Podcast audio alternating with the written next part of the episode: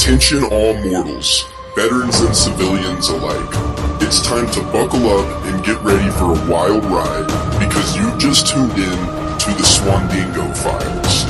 Your host, Stephen Swanson, is here to help you navigate the crazy world of transitioning from military life to civilian life. And let me tell you, it's a bumpy road, but with a little bit of humor and a lot of determination, we can make it through together. Welcome to the Swandingo Files. This is the next episode here. I have Travis Johnson on, on with me, a retired Navy pilot, correct? Uh, naval flight officer. Naval flight officer. Um, so if you just kind of fill us in a little bit about why you even joined the Navy to begin with.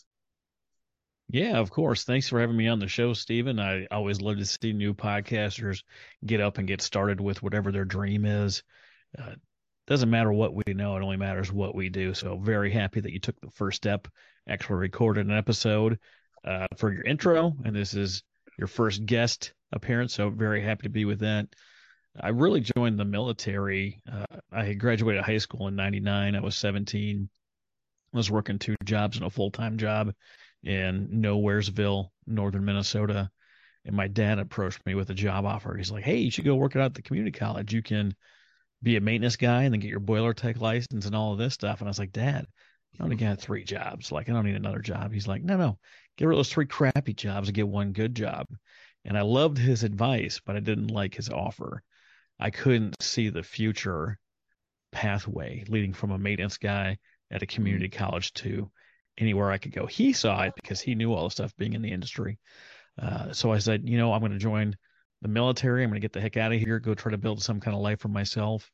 And I knew right up front I didn't want to get shot at or carry all my stuff everywhere I went. So Army and Marines were out oh, instantly. Oh, come on. Hey, hey, hey, come yeah. on now. Hey, I, I, was a scout, so I, I, found that sadly the best part. So that's yeah. Sad. No, I wasn't interested at all. And I went into the Air Force office and the guy stopped me right at the door. He put his hand up and he was like, do you have a criminal record? I said, I started to speak. He's like, is it more than a parking ticket? I was like, yeah. They're like, see you later. Uh, so I wandered mm-hmm. into the Navy office and made sure to delay disclosing my criminal history to them until they had mm-hmm. already bought in on Travis, if you know what I mean. Yep. I was a recruiter, so I know exactly what you mean. So, um, so you have quite the past before the Navy. Um, you mentioned that you had two attempted murders. That's right. I had two family members try to snuff me out. Uh, like you bounced around a lot of foster homes. What do you say? Thirty six homes, five different foster families. Yeah, I moved. I moved thirty six times to twelve schools, six states, five different foster homes, eight total. Survived two murder attempts. Was homeless twice.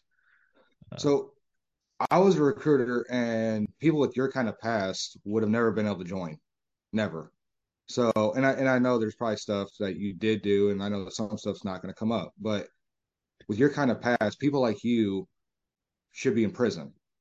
So, what drove you to stay somewhat on straight and narrow enough to be able to even get in the Navy? Because I know you can't hide records. I pulled up records on kids that rap sheets were just crazy. So you had to yeah. stay somewhat on straight and narrow. So what was it that kept you going or kept you from getting in so much trouble that you would have never been able to join? Oh yeah, absolutely. There was a, a couple of things I just flat out refused to do. I didn't do any kind of drugs of any kind. I didn't get into mm. alcohol. I don't know how I stayed sane during that time period, and I'm sure I wasn't sane the whole time. But I never got into any other substances, which was really good. good. I had really one hit on my criminal record. And I don't know if your listeners can tell this from the way I talk. I can talk my way into and out of just about anything and about any situation. I had to do a, a call with the Admiral of Recruiting Command, who's generally speaking a one star. And he's like, Well, what'd you do? And I explained what I did. And uh, he's like, Well, doesn't everyone do that when they're a teenager? So he approved my waiver to get in, which is fantastic. It helps when you score like an 80 on the ASVAB. Uh, I went back and took it a wow. few years later and scored a 98, so that's pretty exciting stuff. Wow, that's really actually impressive. So you, you enlisted in the Navy. Um, how many years before you switched over to the dark side of being an officer? I did 11 years. I came in as an E1, got promoted to E6 at my seven year mark, and then I realized that making chief, making E7 in my rate was really just a pipe dream. The mm-hmm. average in my field was 17 years to make E7. And boy, was I not interested in putting all my eggs in that basket. So on my nine year mark, I really looked around to see what was available, what I could do, what could apply for, and I started applying to officer programs. I applied to the Seaman to Admiral program, which they, if you get accepted, they take you through school full time. The limited duty officer program, which no degree is required to get commissioned. And I thought if both of those came back uh, belly up, that I would finish my degree and go through the OCS route or OTS, depending on what service. And just so okay. happened that my first application for STA-21, they said yes. Went to the University of Oklahoma full time, got commissioned wow. a year and a half later, finished my degree. Yeah. And went to play school. So you are definitely a super motivated person then. Well, in theory, that's true, right? Everyone's it looks like their, it. Everyone's got their own motivations. Like I knew I knew that I could only get promoted. I don't, I don't know how promotions and other services work, but the Navy, you've got twice a year to have a chance to be promoted. It, it involves a test, all these different kind of promotion points that you have, your eval is. And so every time I had the opportunity to get promoted, I doubled down on all the things I knew I needed to do in order to get that stuff done. And I really say my success is due to laziness because every time like a qualification came up, like I went and got it done, not because I yeah. was motivated, but because I didn't want people to tell me like, "Hey, you got that qual yet? You got that qual mm-hmm. yet?" Every time I heard the leadership walking around asking that to other people, I just cringed inside. Plus, I'm a big fan of using people's anger or hatred towards me as fuel for the next thing. So, anyone that told me I couldn't do something, I was like, "Watch me, watch this, get out of my way. I'm going to get it done." Yeah, I don't think I was much different. I knew uh, I mean, I joined on a six six year contract on my first one as a cavalry scout in the army. I was stupid. Well, fun job, don't get wrong, but they showed me the dune, dune buggies and dirt bike video, and it's like awesome. They don't use those no more. Just let you know. And uh, but the whole time in, I mean, I did college, I uh, did a bunch of military schools, all the leadership schools, uh, deployed four times, of course. Um, went to South Korea and did recruiter I checked all the boxes to make sure I got, you know, E7. And I made seven and 12. Uh, then some unfortunate circumstances happened and ended up 14 and a half years getting medically retired out. So, but, you know, I ain't gonna lie though, it was watching other people not make rank, you know, and then me making rank. It's just like, you know, I always told kid or people that were under me, or next to me, this is how you do things, and it's up to them to do it. So, um, mm-hmm. but my privates always told them keep yourself marketable to the outside world. Um, if you don't make yourself marketable, just doing military service ain't enough. So, especially on the enlisted side, I mean, enlisted members, if you you don't do something while you're in to make yourself marketable to the outside world, you're gonna end up not doing anything. So, oh, that's that's 100 percent true. I know when I was doing things in the military. I do something every day for the Navy, something every day for my career, and then something every day for myself. Mm-hmm. And that little bit, even a couple of minutes every day, ends up adding up pretty damn quickly. Well, you must have been fairly mentally tough, though. I mean, it's that's a lot of work, especially because I know in the Navy and actually the Army is probably the easiest one to get promoted, but the Navy you got to stay tough and you got to keep working for it, and it takes longer to get promoted. So yeah, most people, most people in the military never make it past E6, and then that's it. So, um, especially in the other branches. So, but 22 years, huh? 22 years, 11 on each side. Yeah, it's it's crazy. I've been retired for a year and a couple of weeks here. Wow. How old are you? 41. Jeez, you don't look that old. So, so you, you ain't got as much gray hair as I got going on, and I'm only 38. So but better genes, well, I guess. I don't know. Must be. I need to go back and kick my dad's butt. But uh, so at, what was the first thing? So when you were transitioning out, I mean, you had a degree. Did you know how how long before you retired did you start the transition process? Years. Years. Oh, wow. Yeah. I was probably I knew I, I knew I had to be in till 22 years uh, accepting that officer program. Anything that the, they give you in the officer world, uh, at least in the Navy, comes with the caveat if you owe more time. Yes. Everything is owe more time. You can do whatever you want, but whatever you sign up for, you owe more time. So I got all my qualifications. Was an airborne communications officer. Was a combat systems officer. Was a mission commander instructor on a half a billion dollar nuclear command and control platform. Jesus. Yeah, did my second instructor tour. You know, got my master training specialist. All those fun things. Started working on my master's degree uh, just a few years into being commissioned. Uh, got that thing completed. I actually went to Bahrain for a year in the Middle East, Oh, wow. and uh, when I got back from that, I did my last two things. But I knew the time commitment, so I made sure that I paid for my last internship and my capstone. I paid for that out of pocket, so I wouldn't get saddled with more years. Um, that made the most sense to me.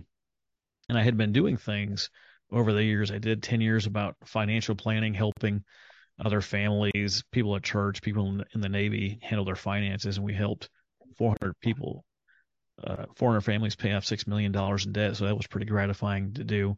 wow. Oh, yeah.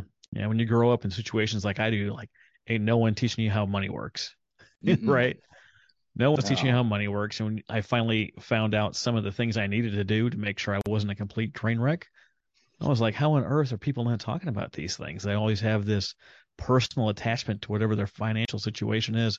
I really don't know why that is. We talk about management theory Mhm. all the time, and no one has problems talking about that. But you talk about money, and they're like, oh, no, I don't want to talk about those things. Well, that's the kind of behavior and attitude that keeps people broke. Well, I think with financial stuff, even going from back from high school, people think it's more of a personal accountability thing, but we're, I mean, in in school we got some a little bit, but in the military there was no financial planning class, especially getting out, and it's like that's the biggest piece right there. You and I'm sure you saw you had underlings underneath you. I had a Mhm. kid get a 25% interest rate on a car. It was a 2000 something Monte Carlo. And it's like, really? Like, you should have come and asked, you know, financial Yeah. stuff. It's just, it's so important. And I wish they put more of an emphasis on it. Um, the different programs that are out there. Um, I don't know if the Navy has it, the Army has a program that you can start going through, depending on if you're retiring or just getting out. If you're retiring, you can start a year away from retirement.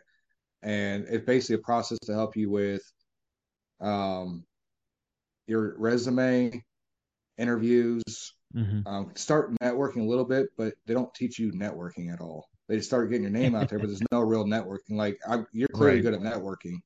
Um, I mean, your Titan podcast is number top five, so you're clearly good at what you do. But they almost need to hire somebody like you to give them a class on how to teach that because that's more important.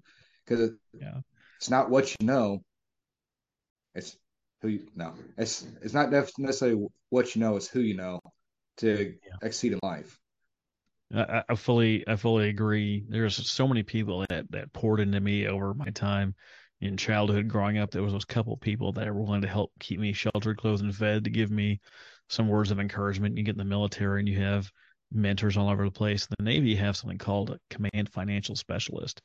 These are E6s and above that go through a special course to teach you how to do some of this stuff. Um, really, what it is is basic monthly household management, and some people know a little bit more than other people, but really it's the bare bones stuff. Um, it's interesting you brought up the 25% car loan because it's only 25% if you pay the minimum every month.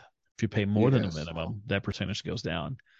People are like, what do you mean? If I pay it off in one month, I only get a small chunk of, you know, 1%, less than 1% interest.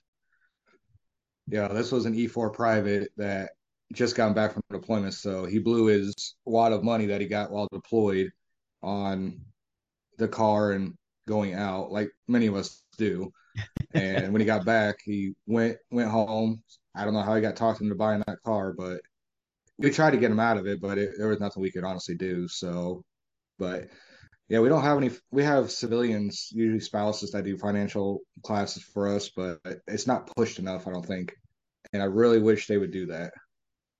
Yeah, if you don't have a, a solid foundation to build on, I mean, you No. can't do anything.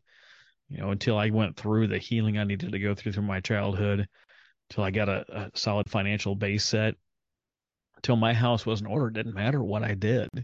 You're building it on a garbage foundation and really setting those stones and making sure it's a solid place to jump off from is huge. A lot of a lot of officers have the same questions. Uh, most of them are in a better situation just by the sheer, you know, paycheck. Yep. And a lot of them they've already been through college, so they've learned some of this stuff along the way, or came from a family with, I mean, most mostly middle class, some upper middle class, but you came with a little bit of money, and that's a that's a conversation, right? When uh, when poor people go out and they have a chunk of money and they go buy something, Mhm. they go buy liabilities like a car that's going to cost them a disgusting amount. I never understood the car thing, especially in the Navy. You can leave that thing on the pier to rot near salt water while you're away? Like, why get a fancy car? It didn't didn't make a lot of sense to me. Yeah, I, I was at Dumb Private 2004, first deployment, got back and bought my first vehicle, put rims on it, exhaust, speakers, all that stuff, and yeah, Yep. it was gone in like thirteen thousand dollars in like eight months, and it was like, where did it go? Yeah, I hear you. I definitely hear you. So, what was your degree in? At like, or, or what'd you get a degree in? Sure, my undergrad, uh, my bachelor's degree was in multidisciplinary studies. It's a very technical degree, not at all. It's basically the only degree I could qualify for. When I got to the program, I had to be commissioned by my 31st birthday. And in order for me to do that, I had to jam as much college as I could into a year and a half. I ended up only going to, to college for five semesters, but the only degree I could walk out of there with was that degree. Other degrees like engineering, you need five years, four years if you really really do it well, and the other degrees require two three years worth of of um, foreign language. I simply didn't have the time to get that done. Uh, my master's degree, also from the University of Oklahoma, is a master's in human relations. That way, I know how to relate to humans. Somewhat, maybe. I don't know. Uh, You're very good at it, apparently. So, excuse me. So, as you're transitioning out, uh, what was your biggest worry when you transitioned out? Are you married or have kids or anything? Yeah, I've got a wife and two kids. Um, my biggest worries weren't really anything. When I look at the foundation I built over time, and especially with that Bahrain deployment, I was making uh, 03 EPay, deployed, family. SEP, hazardous duty, tax free zone. I was making almost 15 grand a month tax free. We Yeah. paid off every piece of debt that we had. We replaced the air conditioner in the furnace. We poured a third stall drive in the driveway. Uh, we had 50 grand put away at that point. I was doing the podcast. I actually started Oh, it in okay. Bahrain. Yeah, which is crazy. We jumped to number four in the U.S. within three months of starting. It's absolutely bananas how that thing took off. So you had no worries at all then, and you're already. I guess they give you a lot of time in the Navy to do what you want. So, not not in the Army though. I'm just kidding. So, well, we we always have that time, and it's just where we put that stuff, right? Yep. Time time spent back in um, in the tent. You can maybe play Mm-hmm. some cards or do some things around the fob, or you could go online and meet people, or you could read to help get your knowledge up to where it needed to be. When I was in Bahrain, I read 60 books. I I interviewed I don't know 50 people. I also Wow. got to go to Austria and Egypt and Dubai and really really focus the time that I did have on making myself in the position I needed to be when I get out. I say I wasn't worried. I'm not saying that it wasn't terrible. Every transition has their own terrible story. Mhm. Um, I was doing a good thing. I did the DoD SkillBridge. I had this internship I was doing, uh, which they have to offer you a job at the end of it, and it was all going really well for me. And then the January before I retired, last day was February 28th last year. Uh, we were set to go out to Johns Hopkins for my wife to have a brain surgery. oh Um, wow. Oh yeah, yeah. So I'm like, I'm doing the internship. The Navy's got their their meat hooks out of me. I'm going out to get the surgery done, and uh, she tests positive for COVID, and they say surgery's canceled. You can't do it. And we're like, I'm I'm retiring in like six weeks. Like, I don't want to pay any percentage or copay of, you know, brain surgery. And we flew back to Yeah. Oklahoma City, and almost immediately got another opening. And they say, come back out February 10th. We'll get this thing done. Flew out February 10th, got the brain surgery done, got home on like the 18th. Uh, got back and my daughter was like, "Hey, Dad, Jack wants to talk to you. He's in the the army at uh, he's down in Lawton. Was at Fort Sill? Yep, I'm not I'm not too far from there actually. Yeah, so. yeah. I mean, I'm in Oklahoma City. I'm right down the road. Oh, so. are you? Oh, okay, yeah. cool. I didn't see that yet. So, yeah, you're only hour and a half to hour forty minutes away from me. So perfect. Yeah, of course. So we get this done. She, he's asking, you know, to marry my daughter, which I knew was coming up. His his school is going to be uh, wrapping up soon, and then we got. She told us that, Dad, we're going to get married in like ten days. And I'm like, so what? the like, what do you need help with? Like, what does that mean? What do you want to do? And wasn't really clear yet. So the last week of my my active service, my last day was Monday, February 28th. Uh, Tuesday, March 1st was my first day as a civilian. You wake up, you're like, what am I supposed to do? Should I be doing something? How does this work? Got my DD 214 in my email that morning, which was great. Uh, I had taken my son out for dinner because he had been missing us because we were gone for essentially, you know, two months. And I got home, and my wife, who's recovering from brain surgery, was rearranging the back patio, had been up in the attic and all these different things, and I lost it. I was like, "What on earth are you doing?" Like, if you would have slipped and fell and busted your head while I was mm-hmm. gone, this, that, and the other, uh, I, I lost it. I got my truck a little bit, went for a drive around town, called my dad, you know, trying to figure out what to do, and I just vomited out of the mouth. Just told him all this stuff. Um, I had gotten a job offer from the DoD SkillBridge partner, and the offer was for seven twenty five an hour for twenty hours a week. So I'm staring at a wife that just had brain surgery. She's not working. My job offer fell through. I'm not working. I'm not getting paid. Um, my daughter's getting married uh, five days from that point. They're getting she's getting married on Saturday, four days at that point, and my wife's going crazy, right? So he's like, yeah, let me let me hang up and, and think about it just for a minute, and I'll get back to you. So I then I called another friend and just told him the exact same story I just told my dad. My dad chimed back in. I got on the horn. He's like, you know, have you ever been able to tell your wife what to do? I was like, no. He's like, what makes you think you can now? And I'm like, that's true. Okay, fine. I was like, what else do you got? He's like, let's not pretend your daughter getting married this weekend isn't a huge gift. And I was like, okay, I'm listening. Sell me on this. And he's like, did you spend $30,000 on the wedding? I said, no. He's like, did you go through wedding appointments every weekend for 10 months? I said, no. He's like, sounds like you're getting off kind of easy. I was like, okay, calm back down a little bit. Wednesday comes. Uh, my wife's grandma turns 91. Thursday, grandma dies in Minnesota. Jesus it's everything is going crazy, right? Friday, mm-hmm. people are starting to come in for the wedding and different things. Friday, I get word that my podcast course, the Ultimate Podcast course, has been approved and is available at Forbes Business School. So I have an accredited podcast course. Saturday morning, my daughter gets married, and then Saturday night, my retirement party. So we had over 200 people at the house that day, but that was all like one week that's a lot. I think I would have lost it if I was you. I honestly would have lost it. Yeah, it's insane. That's pretty cool though. You got the podcast with Forbes. Um, I didn't know that was even possible, honestly.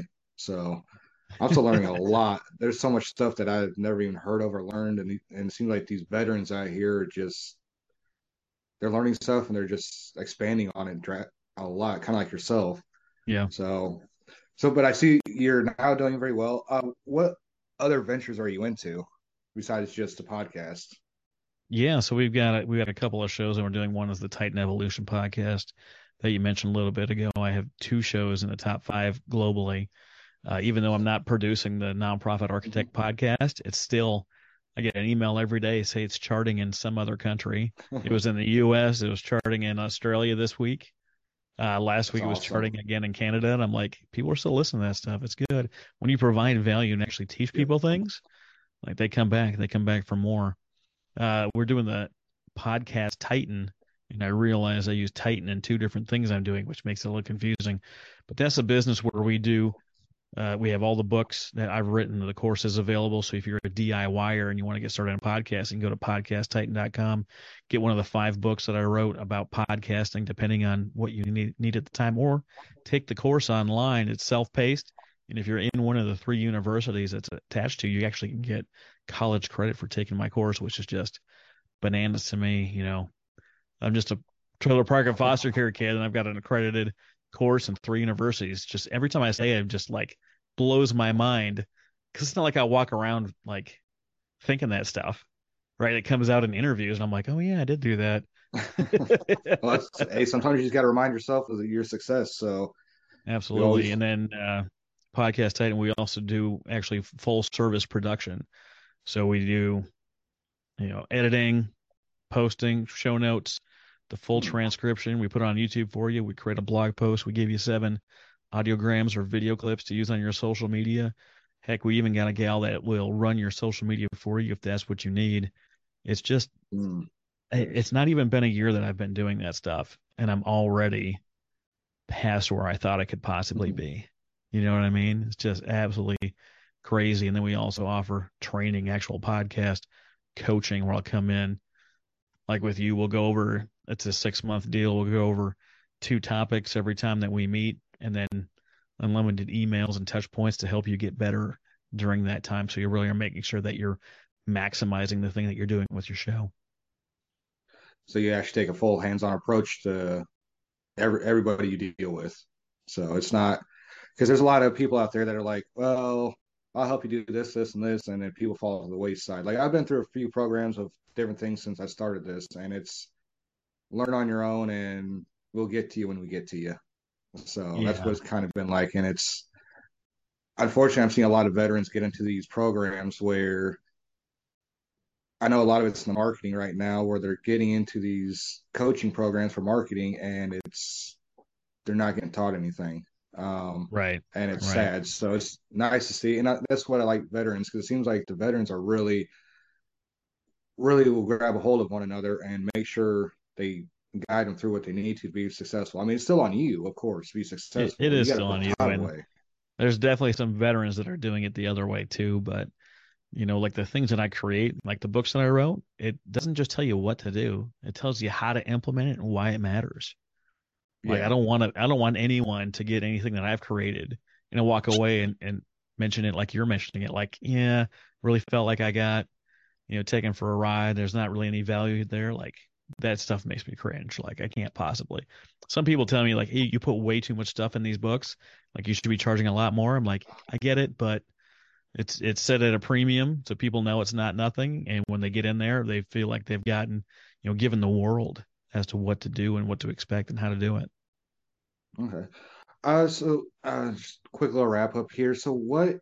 So you transitioned out. You become very successful. Um, clearly, people know you around the world. You got a big following um, veterans look to you, uh, including myself. What is your, what would you tell veterans when they're getting out? You know, what what should they be doing before they get out of the military to make their transition easier and better? Absolutely, it's a great question. There's a couple of things that I run through that I was running through with all of my guys before I actually retired. Uh, one of the things is what thing do you need to create the life that you want? Is there some kind of degree, some kind of certification, some kind of experience that you need to go be successful in that? Then the question becomes, you know, what do you want your actual day to look like? And can you build something that's going to mirror up with that? You can walk out and go get, get a government job and basically continue operating the way you were. You can get out, and you can start your own business, you can get into franchising. There's so many things available to us. It's almost overwhelming that we have so many different options and then really figuring out who do you need to meet and know along the way. I know a lot of people cringe when you talk about something like networking. And the reason that is most people think of networking, what they're really doing and what they're really experiencing with those people is prospecting. People are going around trying to qualify people for work. And if you're out there prospecting and calling it networking, just stop. Mm. Like you're making it gross for everybody. Networking is really getting to know someone, providing value, figuring out how you can connect them to either a person or a resource to make them successful. And being that person that is a connector that's what networking really is is figuring out how can we provide value to each other so everybody can win. I know i didn't have that mindset when i was in the trailer park. I didn't have that mindset when i was in foster care. I didn't have that mindset when i was a junior enlisted guy. In fact this guy was an ass. I know i was anyone that knew me when i was enlisted and they only saw me for that little fragment of time yeah. like my name comes up or they see me speaking on stage they're like that guy's a jerk. Like, what is he doing up there? I'm not a jerk anymore. Or if I am, most people are okay with it now. well, you got a lot of good advice to give, and I do really appreciate you jumping on here with me. I do eventually want to get on um, another meeting at some point um, because you you have a lot of good information to give, and I need some more information, and I would like to pick your brain some more at some point as I continue my journey. Um, but it was a pleasure talking to you, uh, Travis. Um, I hope we can get on again and I keep crushing it. So I really appreciate that, Stephen. If you want to get a hold of me, you want to figure out mm-hmm. who I am, what am I doing, and where you can connect with me at, go to Linktree, type in Travis D. Johnson. That's Linktree, L I N K T R dot E E slash Travis D. Johnson. You'll have all my links there to connect with me on social media. Send me an email find my podcast, find my stuff. Everything is at that one link. Thanks again, Stephen. Well, folks, that's all we have for today's episode of the Swandingo Files. I hope you've enjoyed this journey with your host, Stephen Swanson, as much as he enjoys recording it. Remember, transitioning from military life to civilian life is tough, but with a little bit of grit, a dash of humor, and a lot of determination, you can overcome any obstacle. So until next time, keep on trucking and keep Swanding going.